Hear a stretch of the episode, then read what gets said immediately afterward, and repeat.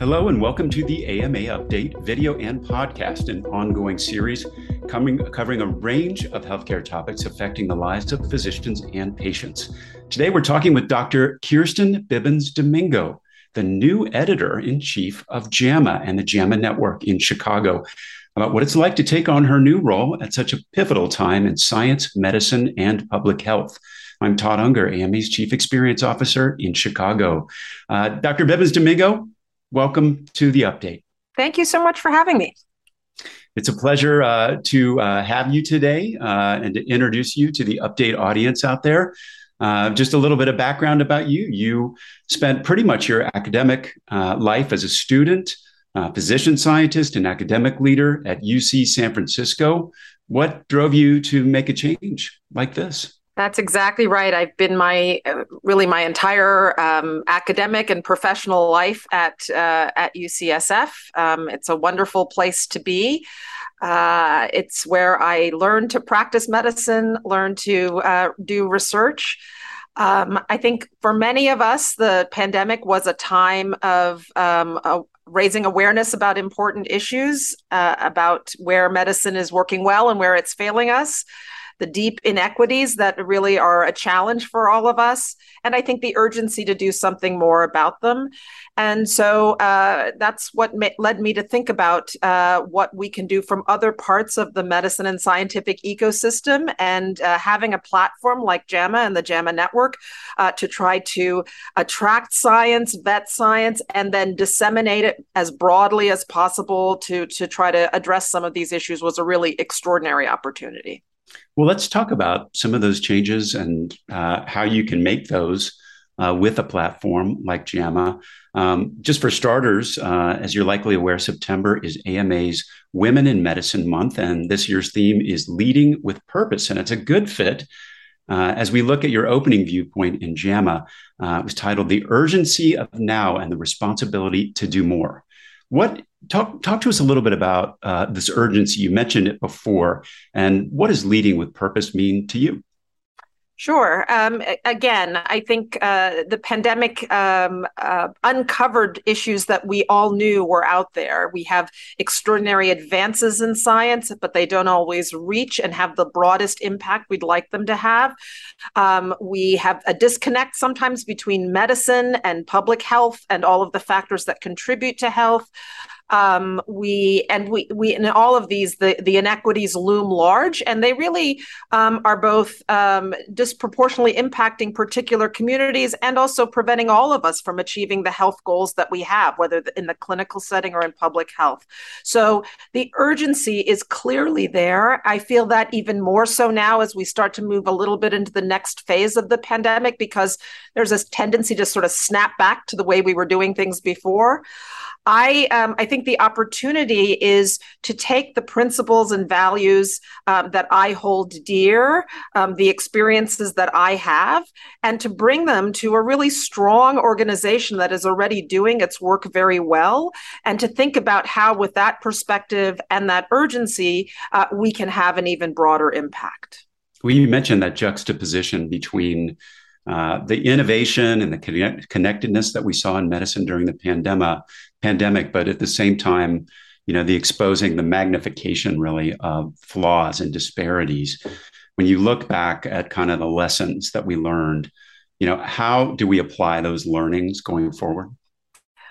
Right. I think we we do have some really wonderful examples of people thinking in innovative ways, of um, institutions thinking across uh, um, uh, across sectors, of innovations. Let's just say things like telemedicine, which before the pandemic we were all wringing our hands about how we might do this, and now we accept that as a routine part uh, part of the way we practice medicine um, with its own challenges of thinking about how we sustain them. I think we have to really highlight those lessons and those areas where um, people have been thinking in more innovative and creative ways, and then make sure we amplify them and uh, and think about the the ways in which we can sustain them. Uh, but it's really important, I think, uh, for those of us who are in the business of communication, the way we are uh, at JAMA and the JAMA network, uh, that we are constantly highlighting uh, the things that have worked and really uh, putting the pressure on to think about what we can sus- what we sh- can and should sustain uh, because the health challenges um, as the pandemic winds down uh, will remain and it, many of them will actually i think be even greater. Just picking up on something you said uh, because i think it's been a real issue through the pandemic. You said uh, the the job is about communication. Um, and i think a lot in the pandemic, the job that some people thought it was about the science. Tell me a little bit about how you think about uh, those two things, especially as we emerge from the pandemic. Sure. Well, it is. It is about both, right? Um, so we are any of us uh, in our daily lives. We um, we know that we have the luxury right now of being able to consume information from so many different sources um, and i think uh, and and we have we um, live in an environment where innovation, scientific discovery is happening at an extremely rapid pace. So we want to be in, in the uh, business of, um, of attracting the best science, of uh, vetting the best science, and making sure that all of the information that we receive includes uh, this latest scientific discovery and, and, innovation. At the same time, many of us are also experiencing information overload, um, not understanding which sources of information that we can trust.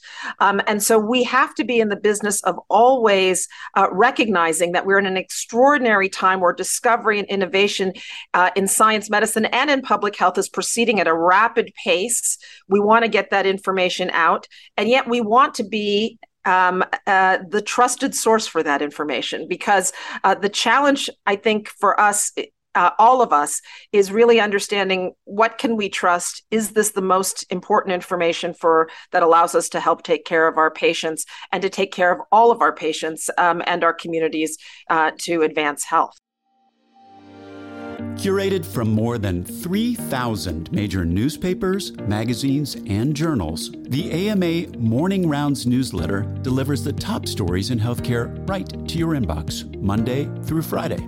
Subscribe today and check out all the AMA's free newsletters at ama-assn.org slash myinbox. That's ama-assn.org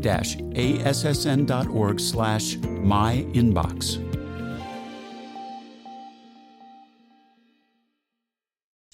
How do you take that perspective then into this new role and uh, leverage uh, a platform like JAMA to help address the challenges that we've been through and the opportunities going forward? Right. One of the things that I wrote about in, in the editorial was um, was that the perspectives and the experiences of who is uh, who in JAMA and our JAMA network is thinking about uh, about uh, science and the context in which science and medicine occurs. Uh, the perspectives and the diverse perspectives are actually really important.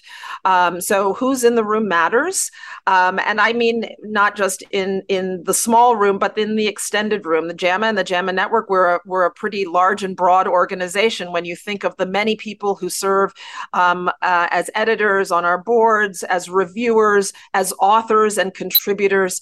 We have to make sure that uh, that the type of science we attract, the viewpoints we attract, uh, really res- uh, reflect the diversity of thought and innovation and science that is out there.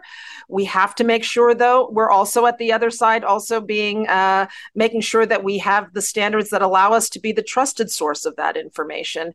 And so, um, and so, I, I think on both on both um, in both areas, um, we are building on where JAMA has and JAMA and the JAMA network has been for a long time. Uh, trust has been a cornerstone of how JAMA and the network think about uh, the work the work of our journals. And I think at this point we want to make sure that we are responsive in an ever changing environment uh, to making sure that uh, that we have um, all of the people on our team on our expanded team who can think about what the latest science that's most important is available at how we vet that and how we uh, disseminate it in the in the best broadest possible way. Now as uh, far as your strategy goes that's a, uh, a good lead in uh, because you've said you know the first part of that strategy is start with the science and it's kind of interesting because we're in a a place where it now where you know maybe that is not as straightforward as it sounds. How do we you know study the areas that don't neatly fit necessarily into traditional research research methods like clinical trials Right. Well, clinical trials are important. Uh, they, especially for those of us who are taking care of patients and prescribing therapeutics, um, uh, things like that are studied by in clinical trials that's the most important uh, level of evidence for those types of interventions. Clinical trials frankly have undergone quite an evolution themselves and so there are innovations in clinical trials and we want to make sure that on our team we really um, understand and can assess uh, all of the ways in which scientists are pushing the envelope on how to conduct clinical trials. We also know that many things in clinical practice uh, are not amenable to the standard randomized clinical trial. We live in an an environment where data sources are really exploding. We have the ability to integrate data sources and study them in a way that gives us confidence for things that we can't neatly study in a randomized trial. So we also have to be open to those new types of studies um, because uh, we want to have the highest level of evidence for all of the questions that we have in medicine and public health. And that requires being open to different uh, types of study designs in addition to um, in addition to clinical trials. Uh, just picking up on some of the other uh, background I've been reading uh, about what your viewpoint is. You've talked about context uh, and you've talked about breadth and depth. Um, how do you balance all three of those things?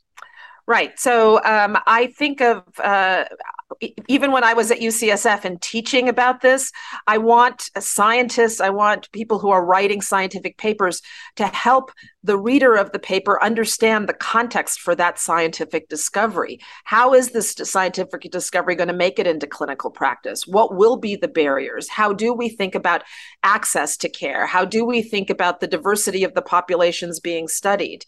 I want us both in the science and in the discussions of our scientific articles, as well as in the many other parts of our journal, the viewpoints, the editorials, uh, to really understand that the experience of our patients, the experience of of of the populations for health, uh, really uh, context always matters, and uh, and we can't uh, think of any one of the the types of studies that we have just in isolation what I love about JAMA and the JAMA network is that we're a broad network of uh, of 13 journals. Um, I want uh, I want readers who uh, are loyal and have the journal that that is their their home when they want to read about a pediatric discovery that they find it in JAMA Pediatrics.